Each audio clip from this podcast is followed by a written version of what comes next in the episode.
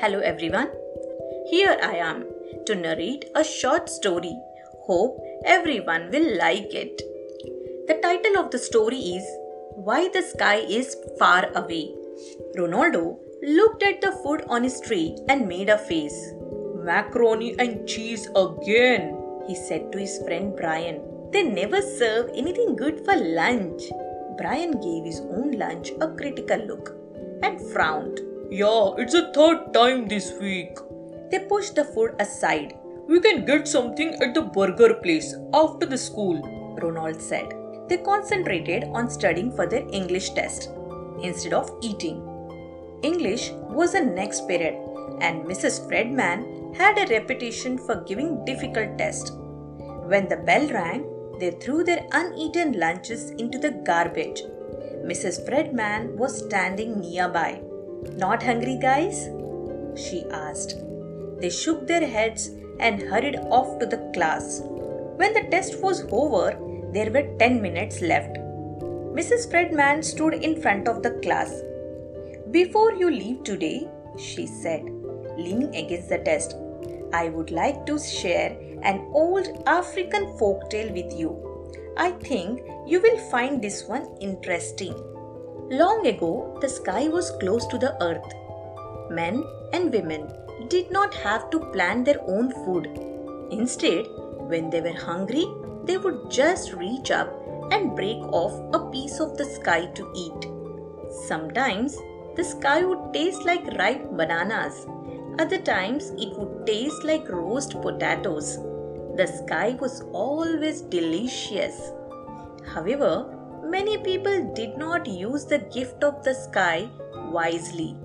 Some people threw the extra pieces into the garbage. When they took more than they could eat, the sky would become angry. One early morning, the angry sky turned dark. Dark clouds hung over the land, and a great sky voice said to all the people, You are wasting my gift of food. Do not take more than you can eat. I do not want to see pieces of me being thrown away anymore, or I will take away my gift. The people trembled with fear. An old man said, Let's be careful about how much food we take. For a long time, all the people were careful. However, a man named Adami was not careful. During a feast, he took too many delicious pieces of the sky, but he could not eat them all. He knew he must not throw them away. He tried to give the pieces to his wife. Here, Adami said, you eat the rest.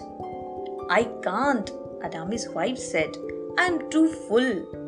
Adami asked all his children to help him eat the remaining pieces of sky, but the children couldn't take one more bite.